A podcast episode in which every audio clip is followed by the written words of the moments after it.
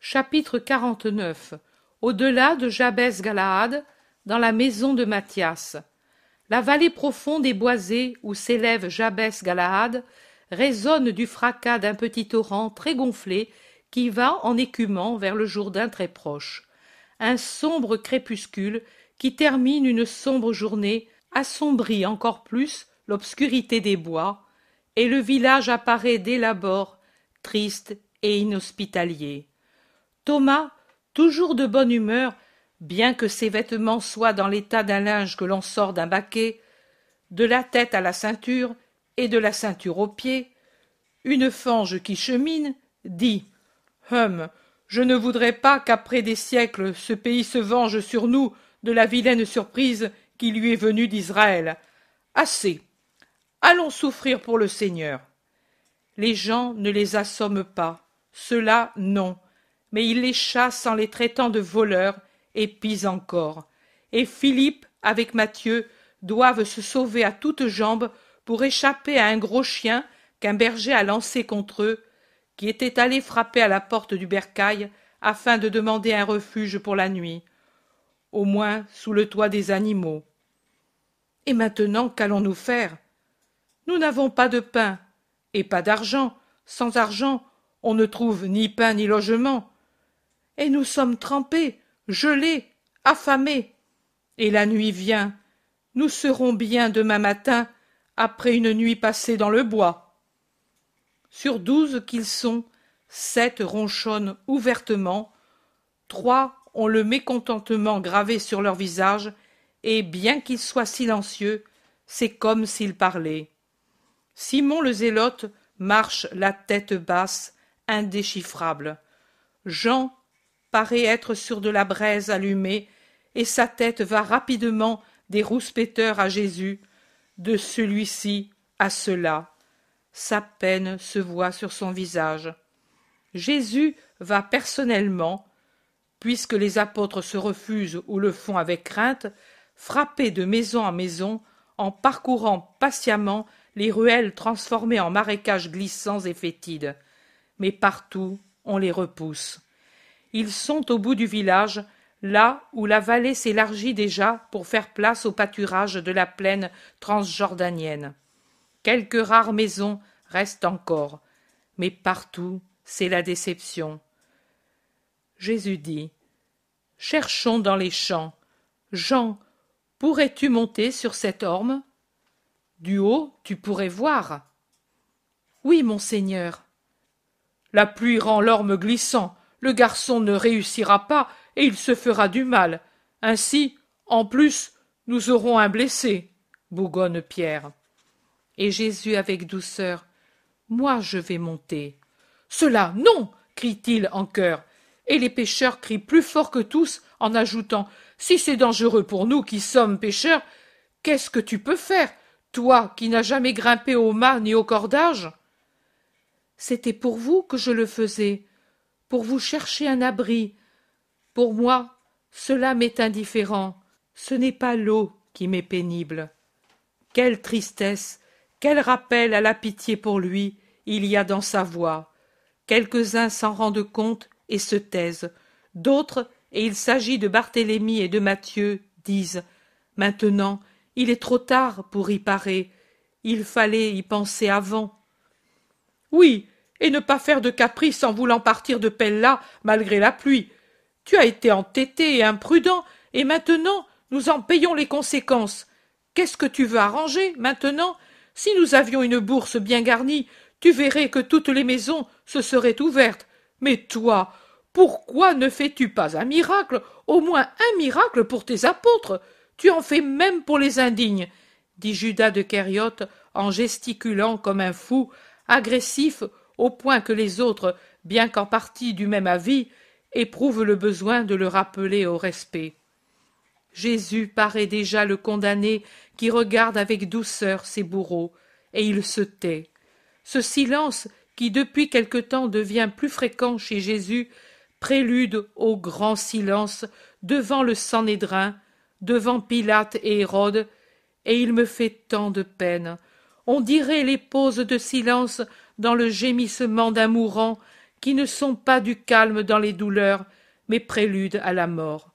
Il me semble qu'ils crient ces silences de Jésus plus fort que toute parole, et qu'ils disent toute la souffrance de Jésus devant l'incompréhension des hommes et leur manque d'amour, et sa douceur sans réaction, cette attitude avec sa tête un peu basse, me le font apparaître déjà comme enchaîné, livré à la haine des hommes. Pourquoi ne parles-tu pas lui demande-t-il. Parce que je dirai des paroles que votre cœur ne comprendrait pas à cette heure. Allons, nous marcherons pour ne pas nous geler, et pardonnez. Il se tourne rapidement pour se mettre à la tête de la troupe qui éprouve un peu de pitié, tout en l'accusant un peu et en donnant raison aux compagnons. Jean ralentit et reste en arrière, mais de manière que personne ne s'en aperçoive. Puis il s'en va vers un arbre élevé qui me semble être un peuplier ou un frêne. Il quitte son manteau et son vêtement et à moitié nu se met à grimper non sans peine jusqu'à ce que les premières branches lui facilitent la montée. Il monte, il monte comme un chat. Parfois aussi il glisse, mais il se reprend et le voilà presque au sommet. Il scrute l'horizon éclairé par les dernières clartés du jour. En effet, comme les nuages se sont un peu éclaircis dans la plaine, il fait moins sombre que dans la vallée. Il scrute dans toutes les directions et finalement il a un geste de joie. Il se laisse glisser rapidement à terre, reprend ses vêtements et se met à courir, atteignant ainsi et dépassant ses compagnons. Le voilà à côté du maître, tout essoufflé par sa course. Il lui dit Une cabane, Seigneur, une cabane du côté de l'Orient, mais il faut revenir en arrière. Je suis monté sur un arbre. Viens, viens. Moi je vais avec Jean de ce côté. Si vous voulez venir, venez. Autrement, continuez jusqu'au prochain village le long du fleuve. Nous nous retrouverons là, dit Jésus sérieux et décidé. Tous le suivent à travers les prés détrempés. Mais on retourne vers Jabès. Moi, je ne vois pas de maison. Qui sait ce qu'a vu le garçon? Une meule de paille, peut-être, ou la cabane d'un lépreux. Ainsi, nous allons achever de nous tremper. Ces prés semblent des éponges, disent en maugréant les apôtres. Mais ce n'est pas une cabane de lépreux, ni une meule de paille, ce que l'on aperçoit derrière un rideau d'arbres, c'est une cabane, cela oui. Elle est large, basse, semblable à un pauvre bercail, à moitié couverte de paille, avec des murs de terre que maintiennent péniblement au coin des soutènements de pierres brutes. Une enceinte de pilotis entoure la maisonnette et à l'intérieur il y a des légumes trempés d'eau. Jean appelle. Un vieil homme s'amène. Qui est-ce? Des pèlerins en route pour Jérusalem, un abri au nom de Dieu, dit Jésus. Toujours, c'est un devoir, mais vous tombez mal, j'ai peu de place et pas de lit. N'importe, tu auras du feu au moins. L'homme manœuvre la serrure et l'ouvre. Entrez, et que la paix soit avec vous. Ils entrent dans le minuscule potager et ils passent dans la pièce unique qui sert de cuisine et de chambre à coucher. Un feu brille dans la cheminée. C'est pauvre, mais bien en ordre. Comme outil, juste l'indispensable. Voyez, je n'ai que le cœur qui soit grand et bien disposé, moi. Mais si vous n'êtes pas exigeant, avez-vous du pain? Non. Une poignée d'olives. Moi, je n'ai pas du pain pour tout le monde, mais je vais vous faire un plat avec du lait. J'ai deux brebis. Elles me suffisent. Je vais les traire. Voulez-vous me donner vos manteaux? Je vais les étendre dans le bercail, ici, derrière. Ils vont sécher un peu, et demain, près du feu, on fera le reste. L'homme sort, chargé d'étoffes humides. Tout le monde entoure le feu et se réjouit de sa chaleur. L'homme revient avec une natte rustique il est temps. Enlevez vos sandales, je les débarrasserai de la boue, et je les pendrai pour qu'elles sèchent, et je vais vous donner de l'eau chaude pour vous laver les pieds. La natte est rustique, mais propre et épaisse, ce sera plus agréable pour vous que le sol humide et froid.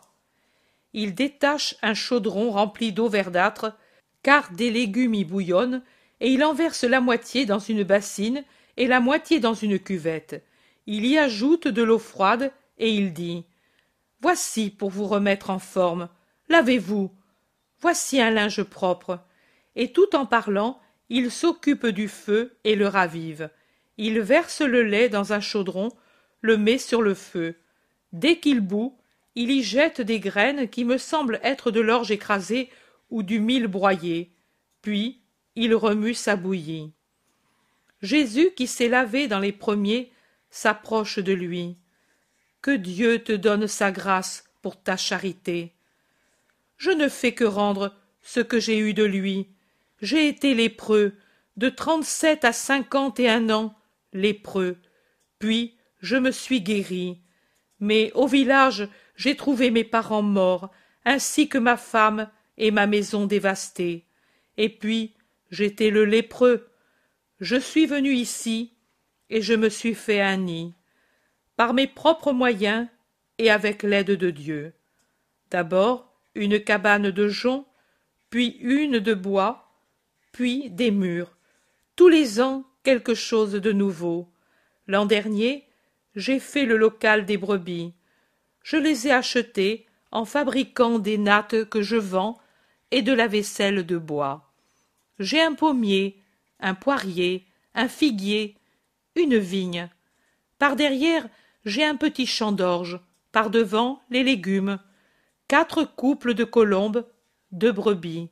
Sous peu, je vais avoir des agneaux. Espérons que ce sera des agnelles cette fois.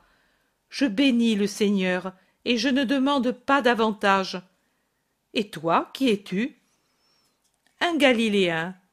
Tu as des préventions? Aucune bien que je sois de race juive.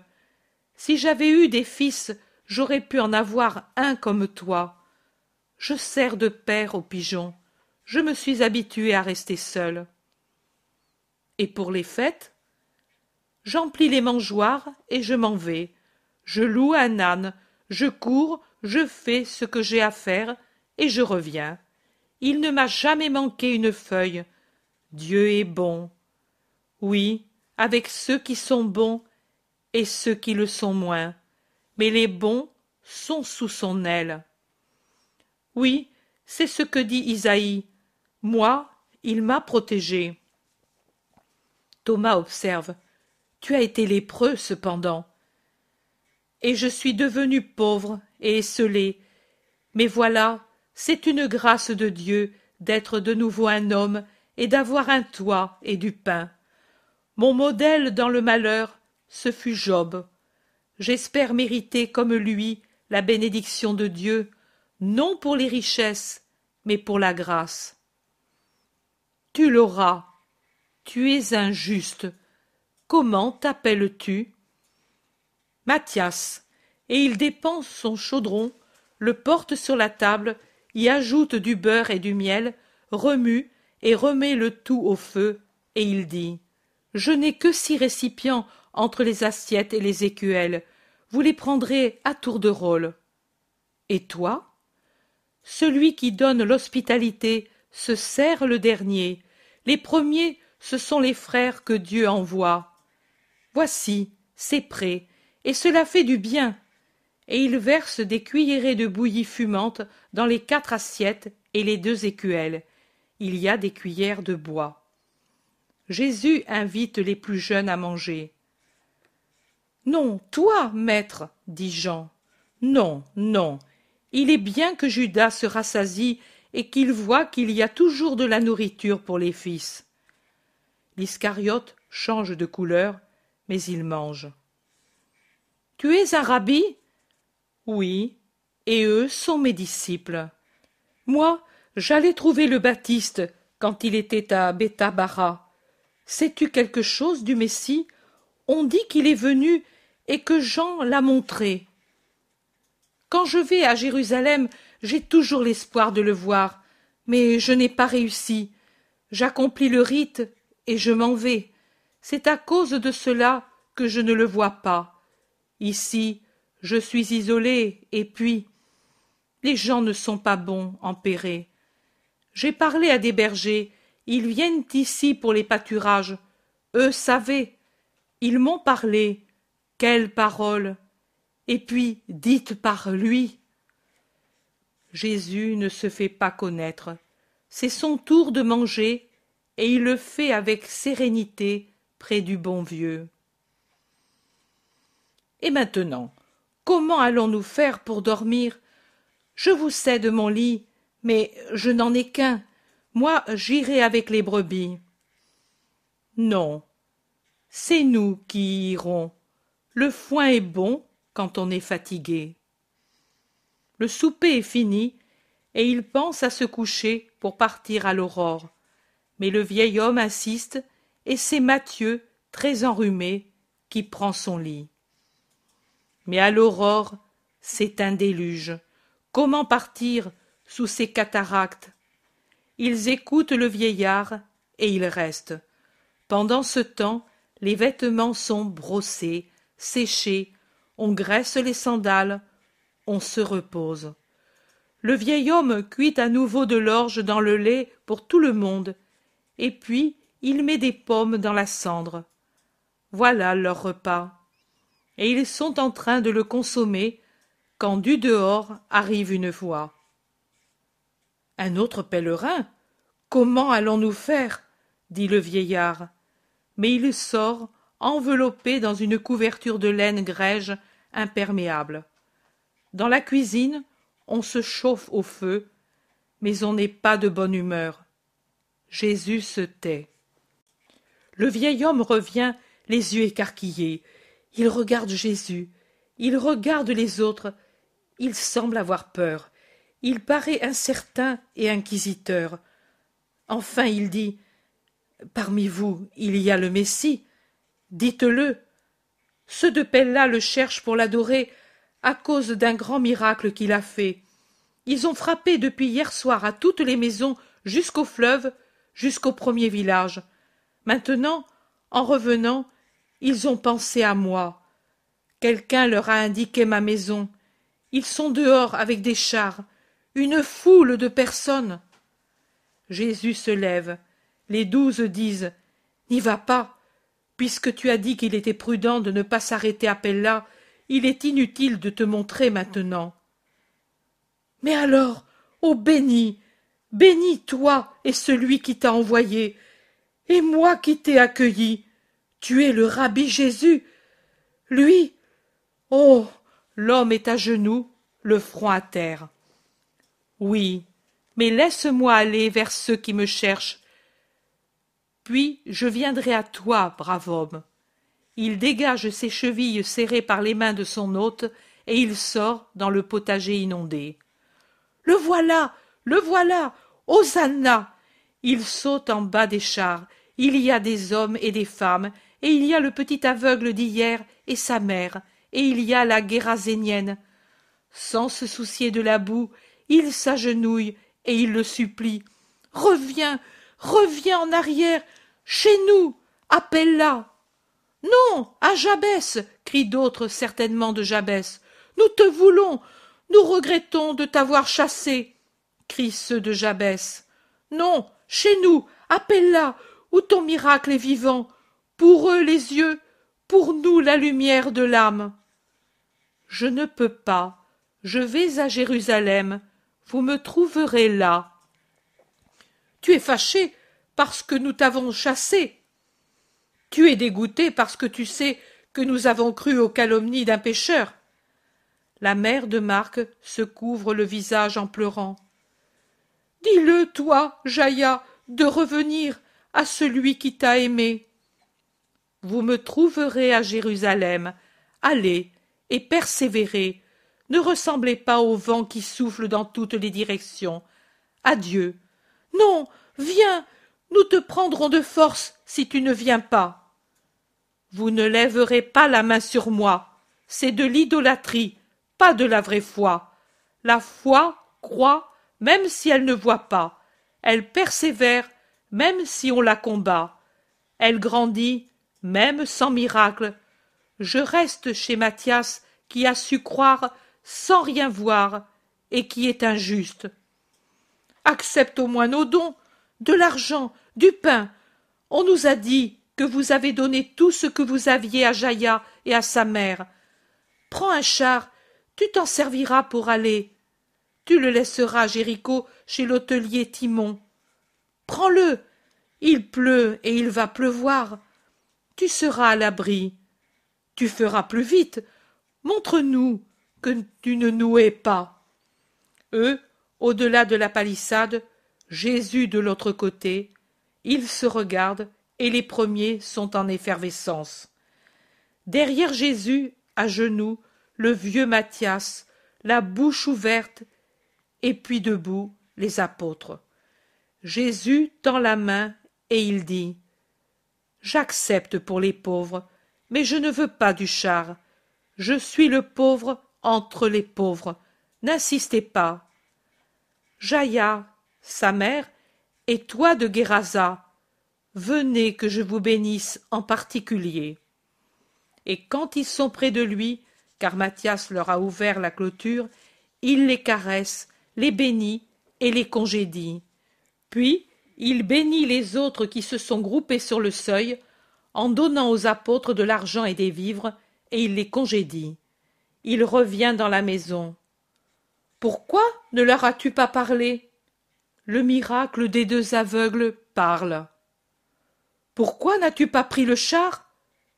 Parce qu'il est bien d'aller à pied. Et il se tourne vers Mathias. Je t'aurai récompensé par ma bénédiction. Maintenant, je peux ajouter un peu d'argent pour les dépenses que tu as faites. Non, Seigneur Jésus, je ne veux pas. Je l'ai fait de bon cœur. Et maintenant, maintenant, je le fais pour servir le Seigneur. Le Seigneur ne paie pas. Il n'y est pas tenu. C'est moi qui ai reçu, pas toi. Ô ce jour, son souvenir durera pour moi jusqu'à l'autre vie. Tu as bien parlé, ta miséricorde envers les pèlerins, tu la trouveras inscrite dans le ciel, et de même ta promptitude à croire. Dès que le temps va s'éclaircir un peu, je vais te quitter. Eux pourraient revenir, insistant tant que le miracle les secoue, et puis, engourdis comme auparavant, ou ennemis. Je m'en vais. Jusqu'à présent, je suis resté pour essayer de les convertir. Maintenant, je viens et je passe sans m'arrêter. Je vais vers mon destin qui me presse. Dieu et l'homme m'éperonnent, et je ne puis m'arrêter. L'amour m'aiguillonne, et la haine m'aiguillonne. Celui qui m'aime peut me suivre, mais le maître ne court plus après les brebis récalcitrantes. Mathias demande ils ne t'aiment pas, maître divin? Ils ne me comprennent pas. Ils sont méchants.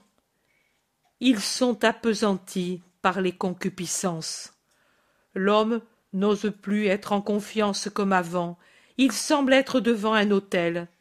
Jésus, au contraire, maintenant qu'il n'est plus l'inconnu, est moins réservé, et il parle au vieil homme comme à un parent et les heures passent ainsi jusqu'au début de l'après-midi. Le nuage qui s'est rompu annonce l'arrêt de la pluie. Jésus commande le départ, et pendant que le vieillard va prendre les manteaux qui ont séché, il dépose de la monnaie dans un tiroir et fait mettre des pains et des fromages dans une maie. Le vieillard revient, et Jésus le bénit. Puis il reprend la route, se retournant encore pour regarder la tête blanche qui dépasse de l'enceinte sombre.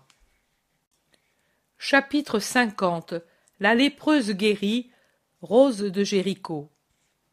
La plaine du côté oriental du Jourdain, à cause des pluies continuelles, semble devenue une lagune, particulièrement à l'endroit où se trouve Jésus avec les apôtres. Ils ont depuis peu franchi un torrent qui descend par une gorge étroite des collines voisines qui semble faire une digue cyclopéenne du nord au sud le long du Jourdain, rompue çà et là par des vallées étroites par lesquelles dégorgent les inévitables torrents.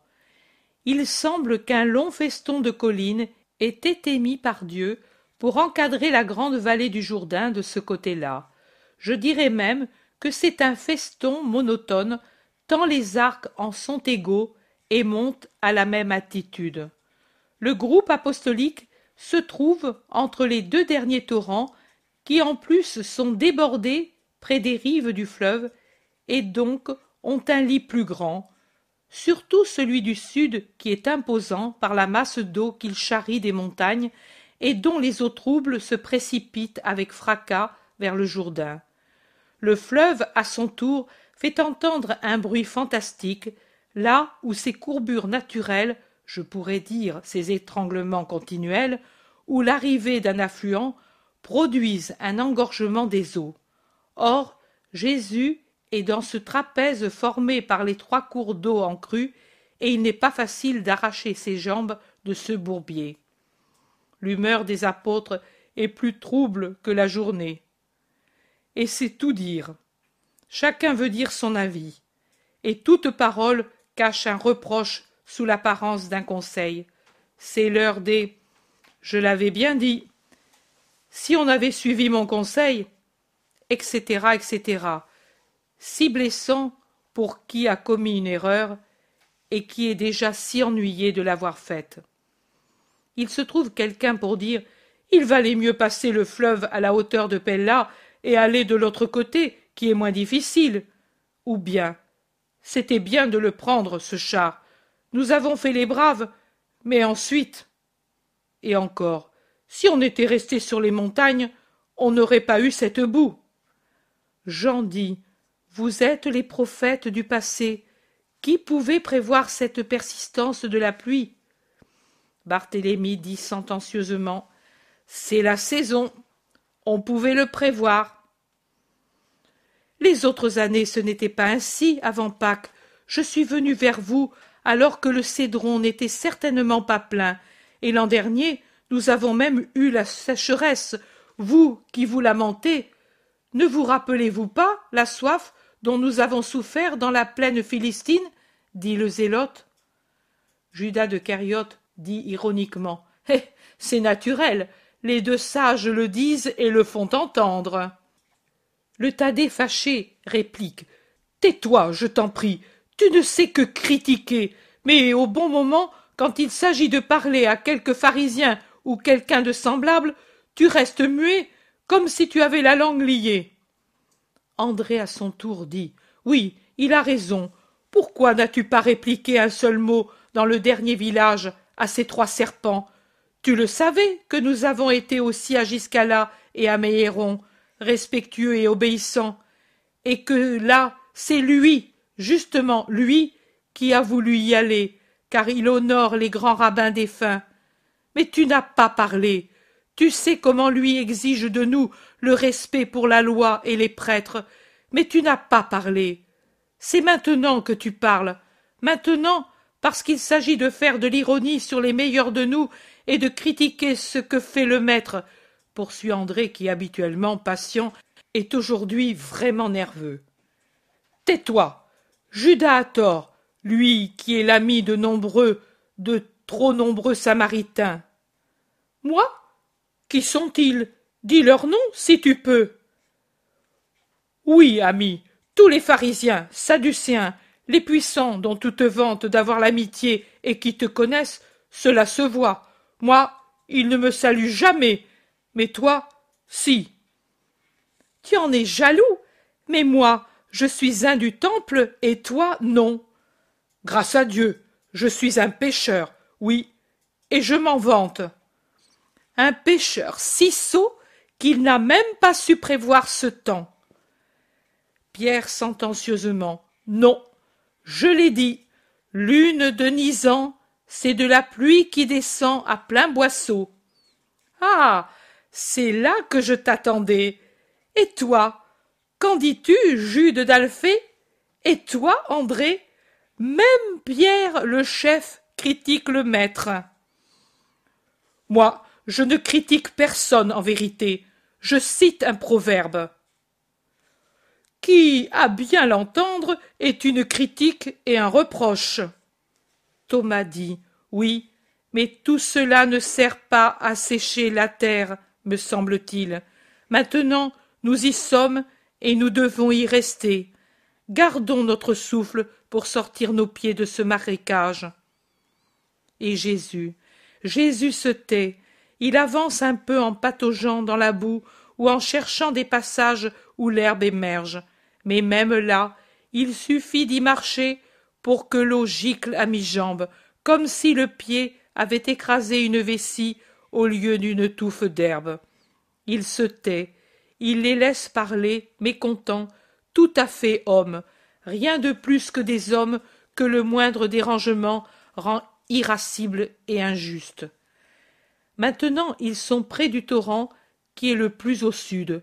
Jésus voit passer le long de la rive inondée un homme sur un mulet. Il demande Où est le pont? Plus haut. J'y passe moi aussi. L'autre en aval, le pont romain, est maintenant sous l'eau. Un autre chœur de murmures, mais il se hâte de suivre l'homme qui parle avec Jésus. Il te convient pourtant d'aller vers la montagne, dit-il, et il ajoute Reviens à la plaine quand tu vas trouver le troisième cours d'eau après le Yalok. Alors tu seras près du gué. Mais fais vite, ne t'arrête pas, car le fleuve monte d'heure en heure. Quelle mauvaise saison. La gelée d'abord, et puis l'eau. Et ainsi abondante. C'est un châtiment de Dieu. Mais c'est juste, quand on ne lapide pas ceux qui blasphèment la loi, Dieu punit. Et nous en avons de ces gens-là. Tu es galiléen, n'est-ce pas? Alors tu dois connaître celui de Nazareth que les bons abandonnent, car il est la cause de tout le mal. Il attire la foudre par sa parole, les châtiments. Il faut entendre ce que racontent de lui ceux qui étaient avec lui. Ils ont raison, les pharisiens, de le poursuivre. Qui sait quel voleur c'est? Il doit faire peur comme un Belzébuth. J'avais eu envie d'aller l'entendre, car on m'avait dit d'abord beaucoup de bien de lui. Mais c'étaient des discours de ceux de sa bande, tous des gens sans scrupules comme lui. Les bons l'abandonnent, et ils font bien. Moi, pour mon compte, je ne vais plus le voir, et si le hasard l'amène près de moi, je lui jette des pierres comme on en a le devoir pour les blasphémateurs. Lapide-moi alors, je suis Jésus de Nazareth, je ne m'enfuis pas, et je ne te maudis pas, je suis venu racheter le monde en versant mon sang. Me voici, sacrifie-moi, mais deviens juste. Jésus dit cela en ouvrant un peu les bras qu'il tend vers la terre. Il le dit lentement, doucement et avec tristesse. Mais s'il l'avait maudit, il n'aurait pas tant impressionné l'homme qui tire si brusquement les rênes que le mulet fait un écart, et il s'en faut de peu qu'il ne tombe de la rive dans le fleuve en crue. Jésus saisit le mort et retient la bête à temps pour sauver l'homme et le mulet. L'homme ne cesse de répéter Toi Toi et voyant le geste qui le sauve, il crie Mais je t'ai dit que je t'aurais lapidé. Tu ne comprends pas Et moi, je te dis que je te pardonne, et même que je souffrirai pour toi, pour te racheter. C'est cela le Sauveur. L'homme le regarde encore, talonne son mulet, et part en vitesse. Il s'enfuit. Jésus baisse la tête. Les apôtres éprouvent le besoin d'oublier la boue et la pluie et toutes les autres misères pour le consoler. Ils l'entourent et lui disent Ne t'afflige pas, nous n'avons pas besoin de brigands, et celui-là en est un, car seul un vaurien peut croire à des calomnies sur ton compte et avoir peur de toi. Pourtant, disent-ils aussi, quelle imprudence, maître, et s'il t'avait fait du mal, pourquoi dire que tu es Jésus de Nazareth? Parce que c'est la vérité. Allons vers les montagnes, comme il l'a conseillé, nous perdrons un jour, mais vous sortirez du marécage. Toi aussi, objecte-t-il. Oh. Pour moi cela ne compte pas. C'est le marécage des âmes mortes qui me peine. Et deux larmes coulent de ses yeux. Ne pleure pas, maître, nous bougonnons, mais nous t'aimons bien. Si nous pouvions rencontrer ceux qui te dénigrent, nous te vengerions. Vous pardonneriez, comme moi je pardonne, mais laissez-moi pleurer. Je suis l'homme, enfin, et d'être trahi, renié, abandonné, cela me donne de la douleur. Regarde-nous, regarde-nous, nous sommes peu nombreux et bons. Aucun de nous ne te trahira, ne t'abandonnera. Crois-le, maître. Il ne faut pas même les dire certaines choses. C'est offensant pour notre âme de penser que nous puissions te trahir. Mais Jésus est affligé. Il se tait, et lentement des larmes coulent sur les joues pâles de son visage fatigué et amaigri. Ils approchent des montagnes. Nous monterons là-haut, ou bien allons-nous côtoyer le pied? Il y a des villages à mi-côte. Regarde, des deux côtés du fleuve, lui font-ils remarquer. La nuit descend. Cherchons à atteindre un village. Celui-ci ou celui-là, c'est indifférent. Jude Thaddée qui a de très bons yeux, scrute les pentes. Il approche de Jésus et dit Au besoin, il y a des fentes dans la montagne. Tu les vois là-bas? Nous nous y réfugions. Ce sera toujours mieux que dans la boue. André dit pour les remonter Nous ferons du feu. Avec du bois humide demande ironiquement Judas de Kériote. Personne ne lui répond. Pierre murmure je bénis l'Éternel, qu'il n'y a avec nous ni les femmes, ni Margiam. Ils passent le pont, vraiment préhistorique, qui est au fond de la vallée, et en prennent le côté méridional en suivant un chemin muletier qui s'en va vers un village. La nuit descend rapidement, si bien qu'ils décident de se réfugier dans une vaste grotte pour échapper à une averse violente. C'est peut-être une grotte qui sert de refuge aux bergers, car il y a du fourrage et des ordures et un foyer grossier. Cela ne peut pas servir de lit, mais pour faire du feu, dit Thomas, en montrant les ramilles souillées qui sont éparses sur le sol avec des fougères sèches et des branches de genévrier ou de plantes du même genre. Il les pousse avec un bâton vers le foyer, les amoncelle et y met le feu. Il se dégage du feu une fumée puante mêlée à des odeurs de résine et de genévrier. Et pourtant, elle est agréable, cette chaleur, et tous font demi-cercle et à la lumière mobile de la flamme, ils mangent du pain et du fromage.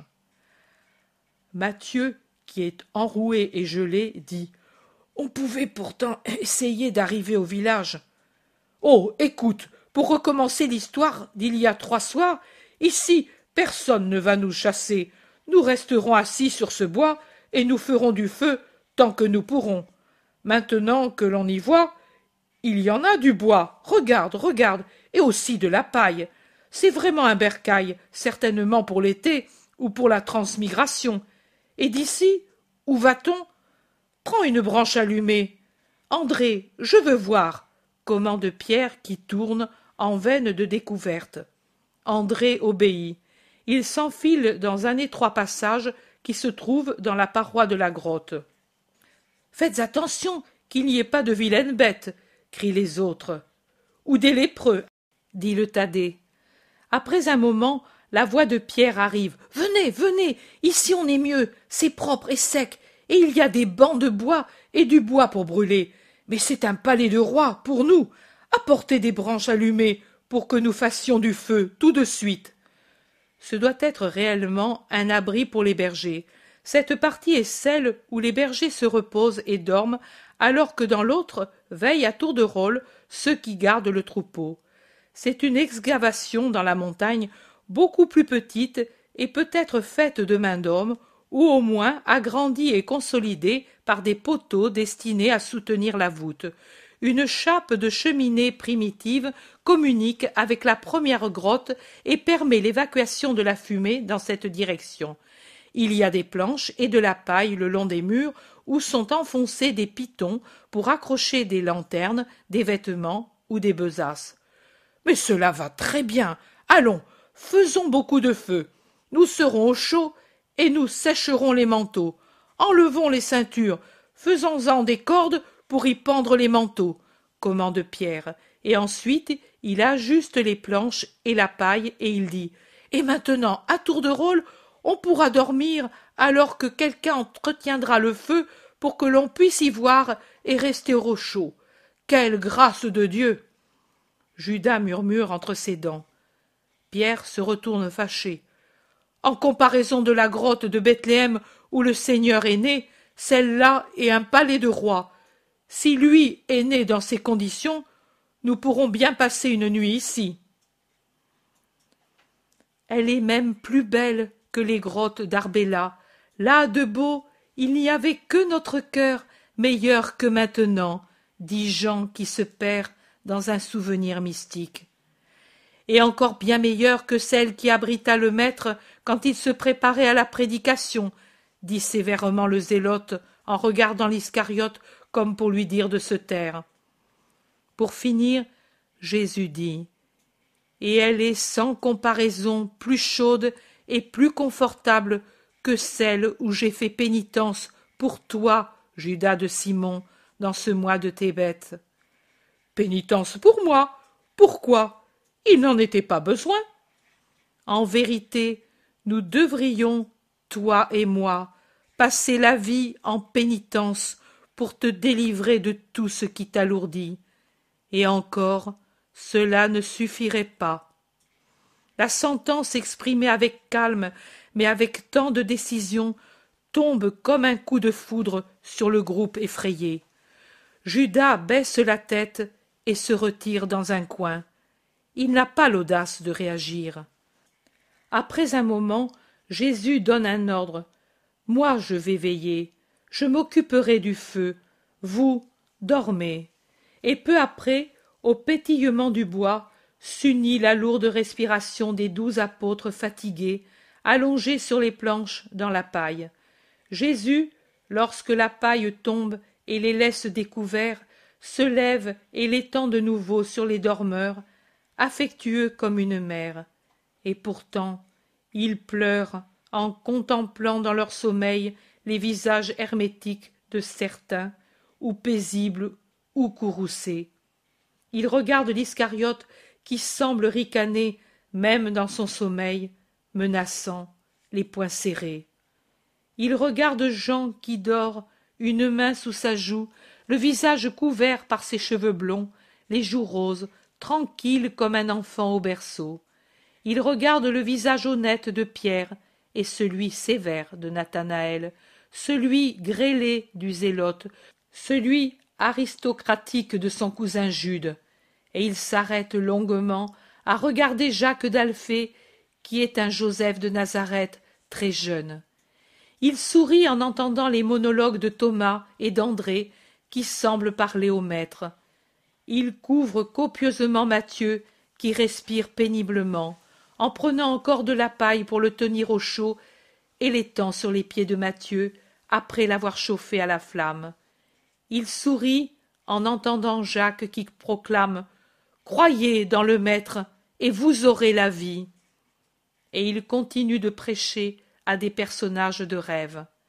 Il se penche pour ramasser une bourse où Philippe garde des souvenirs chers, en la replaçant doucement sous sa tête. Dans les intervalles, il médite et il prie.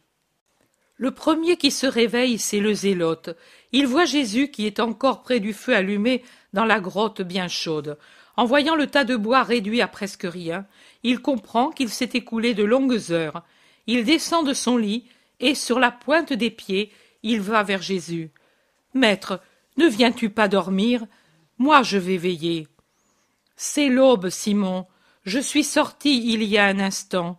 J'ai vu le ciel qui déjà commence à blanchir. Mais pourquoi ne nous as-tu pas appelés? Tu es là, toi aussi. Oh, Simon, j'avais tant besoin de penser et de prier. et il appuie sa tête sur la poitrine de Simon. Le zélote debout près de lui, qui est assis, le caresse et soupire. Il lui demande Pensez à quoi, maître?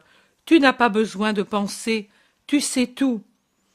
Pensez non pas à ce que je dois dire, mais à ce que je dois faire. Je suis désarmé contre le monde astucieux, car moi, je n'ai pas la malice du monde et l'astuce de Satan. Le monde triomphe, et je suis si là. Et affligé, et nous y sommes pour quelque chose, bon maître, que nous ne méritons pas d'avoir. Pardonne-moi, et pardonne à mes compagnons, je te le dis pour tous. Je vous aime tant, je souffre tant, pourquoi si souvent vous ne me comprenez pas? Leur conversation éveille Jean, qui est le plus près. Il ouvre ses yeux bleu clair et regarde étonné autour de lui, puis il se souvient et se lève aussitôt, et il arrive derrière les deux qui parlent. Il entend ainsi les paroles de Jésus. Pour que toute la haine et toutes les incompréhensions deviennent pour moi un rien qui serait supportable, il me suffirait votre amour, votre compréhension. Au contraire, vous ne me comprenez pas, et c'est ma première torture. Elle est lourde, lourde, mais ce n'est pas votre faute. Vous êtes des hommes, ce sera votre douleur de ne m'avoir pas compris quand vous ne pourrez plus réparer.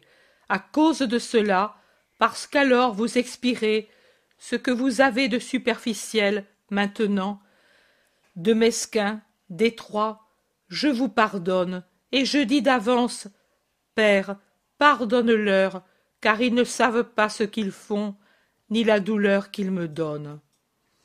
Jean se glisse par devant, il est à genoux, et il embrasse les genoux de son Jésus affligé, et les larmes lui viennent aux yeux quand il murmure. Ô mon maître. Le zélote, qui a toujours sur sa poitrine la tête de Jésus, se penche pour baiser ses cheveux en disant. Et pourtant, nous t'aimons tant, mais nous voudrions avoir la possibilité de te défendre, de nous défendre, de triompher. Nous sommes humiliés de te voir homme soumis aux hommes, aux intempéries, à la misère, à la méchanceté, aux besoins de la vie. Nous sommes sots, mais c'est ainsi. Pour nous, tu es le roi, le triomphateur, le Dieu. Nous n'arrivons pas à comprendre la sublimité de ton abnégation, de ta soumission à tant de choses pour notre amour. C'est que toi seul, tu sais aimer. Nous, nous ne le savons pas. Jean dit. Oui, maître, Simon parle bien. Nous ne savons pas aimer comme aime Dieu, toi. Et ce qui est infinie bonté, amour infini, nous le prenons pour de la faiblesse, et nous en abusons. Augmente notre amour, augmente ton amour. Toi qui en es la source, fais-le déborder, comme en ce moment débordent les fleuves. Pénètre-nous, sature-nous de lui comme le sont les prés le long de la vallée. Il n'est pas nécessaire d'avoir la sagesse, la valeur, l'austérité pour être parfait comme tu nous veux. Il suffit d'avoir l'amour. Seigneur, moi je m'en accuse au nom de tous. Nous ne savons pas aimer. Vous deux, qui me comprenez davantage, vous vous accusez. Vous êtes l'humilité, mais l'humilité est amour. Mais les autres aussi ne sont séparés de vous sur ce point que par une mince cloison, et moi je la battrai, car en effet je suis roi, triomphateur et Dieu, pour toujours, mais maintenant je suis l'homme. Mon front s'incline déjà sous le supplice de ma couronne. Cela a toujours été une couronne torturante que d'être l'homme. Merci, mes amis, vous m'avez consolé, car cela a de bon d'être homme, avoir une mère aimante et des amis sincères. Maintenant, réveillons les compagnons, il ne pleut plus, les manteaux sont secs, les corps reposés, mangez et partons. Il élève la voix lentement, mais le partons est un ordre précis. Tous se lèvent et regrettent d'avoir toujours dormi pendant que Jésus veillait. Ils s'apprêtent, mangent, prennent les manteaux, éteignent le feu et sortent sur le sentier humide pour commencer la descente jusqu'à un chemin muletier qui suit la côte, suffisamment en pente pour ne pas être une mer de boue. La lumière est encore faible, pas de soleil étant couvert, mais elle suffit pour se diriger. André et les deux fils d'Alphée sont tout à fait en avant. À un certain moment, ils se penchent, regardent et reviennent en courant. Il y a une femme. Elle semble morte. Elle barre le sentier. Oh. Quel ennui. On commence mal. Comment va-t-on faire? Maintenant, il va aussi falloir se purifier. Les premiers murmures de la journée. Allons voir, nous, si elle est morte, dit Thomas à Judas Iscariote. Moi, je n'y vais absolument pas, répond l'Iscariote. Je viens avec toi, Thomas, dit le zélote, et il va en avant. Il l'approche, se penche, et Thomas revient en arrière, courant et criant. Elle est assassinée peut-être, dit Jacques de Zébédée. Ou bien elle est morte de froid, répond Philippe. Mais Thomas les rejoint et il crie. Elle a le vêtement décousu des lépreux, et il semble avoir vu le diable tant il est effaré. Mais elle est morte demande-t-il. Qui peut savoir? Moi je me suis échappé. Le zélote se relève et s'empresse d'aller vers Jésus. Il dit. Maître, une sœur lépreuse, je ne sais pas si elle est morte. On ne dirait pas. Il me semble que le cœur bat encore. Tu l'as touchée? crient plusieurs en s'éloignant. Oui, je n'ai pas peur de la lèpre depuis que j'appartiens à Jésus, et j'ai pitié, car je sais ce que c'est que d'être lépreux. Peut-être la malheureuse a-t-elle été frappée, car elle saigne de la tête. Peut-être elle était descendue chercher de la nourriture. C'est terrible, savez-vous, de mourir de faim et d'être obligée de défier les hommes pour avoir un pain. Elle est très abîmée. Non, je ne sais pas comment elle est parmi les lépreux. Elle n'a pas de squame, ni de plaie, ni de gangrène. Elle l'est peut-être depuis peu. Viens, maître, je t'en prie, comme pour moi, aie pitié de la sœur lépreuse. Allons, donnez-moi du pain, du fromage et le peu de vin qui nous reste. Tu ne vas pas la faire boire là où nous buvons, crie l'Iscariote terrorisé. Ne crains pas, elle boira dans ma main. Viens, Simon. Il s'approche, mais la curiosité attire aussi les autres, sans plus se soucier des feuilles mouillées et qui font pleuvoir de l'eau des branches qu'il remue, ni de la mousse trempée, il monte sur la côte pour voir sans s'approcher de la femme. Il voit Jésus qui se penche, la prend par-dessous les bras, la transporte et la fait asseoir contre un rocher. Elle laisse aller sa tête comme si elle était morte. Jésus dit Simon, relève lui la tête, que je puisse faire descendre dans sa gorge un peu de vin. Le zélote obéit sans crainte, et Jésus, tenant élevée la courgette, fait tomber des gouttes de vin entre les lèvres blêmes et entr'ouvertes. Il dit Elle est gelée, la malheureuse, et elle est toute trempée. André, compatissant, dit Si elle n'était pas lépreuse, nous pourrions la mener où nous étions. Il ne manquerait plus que cela, dit Judas furieux. Mais si elle n'est pas lépreuse, elle n'a pas de trace de lèpre. Elle a le vêtement. Cela suffit.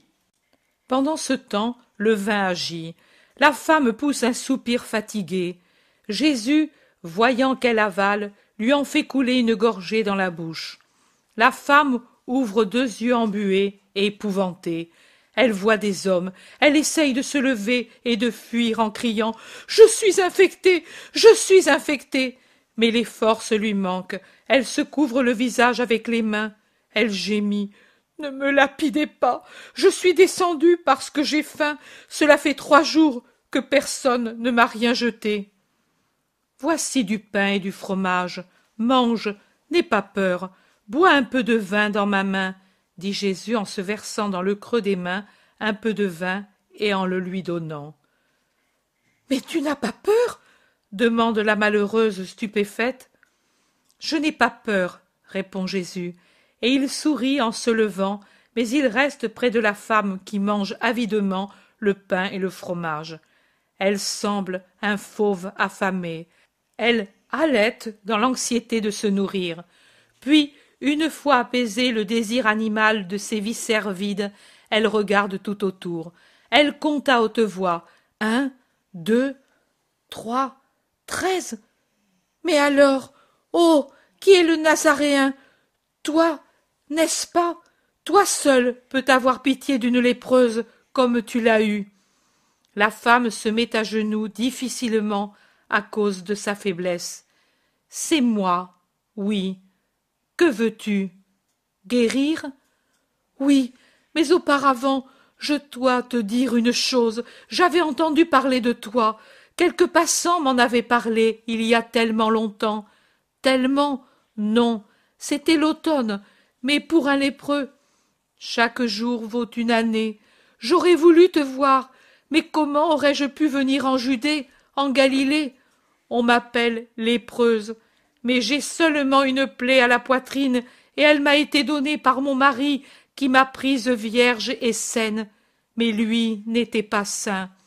Mais c'est un grand, et il a tout pouvoir, même celui de dire que je l'avais trahi en venant à lui malade, et de me répudier ainsi pour prendre une autre femme dont il était amoureux. Il m'a dénoncée comme lépreuse, et comme je voulais me disculper, on m'a jeté des pierres. Était-ce juste, Seigneur? Hier soir, un homme est passé à Beth Jabok, annonçant que tu venais et qu'il allait à ta rencontre pour te chasser. Moi, j'étais là, étant descendu jusqu'aux maisons parce que j'avais faim. J'aurais fouillé dans le fumier pour me rassasier. Moi qui avais été une dame, j'aurais cherché à prendre aux poules un peu de pâté aigri. Elle pleure, puis elle reprend. L'angoisse de te trouver, pour toi, pour te dire fuis, pour moi, pour te dire pitié, m'a fait oublier que, contrairement à notre loi, les chiens, les porcs, les poulets vivent près des maisons d'Israël, mais que le lépreux ne peut descendre demander un pain, pas même une femme qui n'a de lépreux que le nom. Et je me suis avancé pour demander où tu étais. Ils ne m'ont pas vu tout de suite dans l'ombre, et ils m'ont dit Ils montent par la berge du fleuve, mais ensuite ils m'ont vu, et ils m'ont jeté des pierres au lieu de pain. Je suis accouru pendant la nuit pour venir à ta rencontre, pour fuir les chiens. J'avais faim, j'avais froid, j'avais peur. Je suis tombé là où tu m'as trouvé. Ici, j'ai cru mourir. Au contraire, je t'ai rencontré, toi, Seigneur. Je ne suis pas lépreuse, mais c'est une plaie à la mamelle qui m'empêche de revenir parmi les vivants. Je ne demande pas de redevenir rose de Jéricho comme du temps de mon père, mais au moins de vivre parmi les hommes et de te suivre. Ceux qui m'ont parlé en octobre m'ont dit que tu avais des femmes disciples et que tu étais avec elles. Mais d'abord, sauve-toi, ne meurs pas, toi qui es bon. Moi, je ne mourrai pas tant que ce ne sera pas l'heure. Va là-bas, à ce rocher, il y a une grotte sûre. Repose-toi, et ensuite va trouver le prêtre. Pourquoi, Seigneur La femme tremble d'anxiété. Jésus sourit, redevient la rose de Jéricho qui fleurit dans le désert et qui vit toujours, même si elle paraît morte. Ta foi t'a guéri. La femme entr'ouvre son vêtement sur la poitrine. Elle regarde et elle crie Plus rien Ô Seigneur Mon Dieu Et elle tombe le front contre terre. Donnez-lui du pain et de la nourriture. Et toi, Mathieu, donne-lui une paire de tes sandales. Moi, je vais lui donner un manteau pour qu'elle puisse aller trouver le prêtre quand elle sera restaurée. Donne-lui aussi l'obole, Judas, pour les dépenses de la purification. Nous l'attendrons au Gethsémani pour la donner à Élise. Elle m'a demandé une fille. Non, Seigneur, je ne me repose pas. Je vais tout de suite, tout de suite. Descends au fleuve, alors, lave-toi, mets le manteau. Seigneur, dit le zélote, je vais le donner à la lépreuse. Permets-le moi, et je la conduirai à Élise. Je guéris une seconde fois. en me revoyant en elle heureux. Qu'il en soit comme tu veux, donne-lui ce qu'il lui faut. Femme, écoute bien. Tu iras te purifier, et puis tu iras à Béthanie, tu chercheras Lazare, et tu lui diras qu'il te prenne chez lui jusqu'à mon arrivée. Va en paix. Seigneur, quand pourrai-je te baiser les pieds? Bientôt. Va, mais sache que seul le péché me donne de la répulsion, et pardonne à ton époux, parce que c'est par son intermédiaire que tu m'as trouvé. C'est vrai, je lui pardonne, je pars. Ô Seigneur, ne t'arrête pas ici où l'on te hait. Pense que j'ai marché épuisé pendant une nuit pour venir te le dire, et si au lieu de te trouver j'en avais trouvé d'autres, je pouvais être lapidé comme un serpent. Je m'en souviendrai. Va, femme, brûle le vêtement. Accompagne-la, Simon. Nous vous suivrons. Au pont, nous vous rejoindrons. Ils se séparent. Maintenant pourtant il faut nous purifier. Nous sommes tous impurs. Elle n'était pas lépreuse, Judas de Simon. C'est moi qui te le dis. Eh bien moi, je me purifierai. Je ne veux pas d'impureté sur moi. Lys candide, s'écrie Pierre, si le Seigneur ne s'estime pas impur, veux-tu l'être, toi? Et pour une femme dont le Seigneur affirme qu'elle n'était pas lépreuse Mais qu'avait-elle, maître? Tu as vu la plaie? Oui, le fruit de la luxure d'un homme, mais elle n'était pas lépreuse, et si l'homme avait été honnête, il ne l'aurait pas chassée, car il était plus malade qu'elle. Mais tout sert aux luxurieux pour rassasier leur faim. Toi, Judas, si tu veux, tu peux aller. Nous nous retrouverons au Gethsémani. Et purifie-toi, purifie-toi. Pourtant, la première des purifications, c'est la sincérité. Tu es hypocrite. Souviens-t'en mais tu peux aller. Non, je reste. Puisque tu le dis, je le crois. Je ne suis donc pas impur, et je reste avec toi. Tu veux dire que je suis luxurieux et que je profitais de l'occasion pour. Je te prouve que c'est toi, mon amour. Ils descendent rapidement.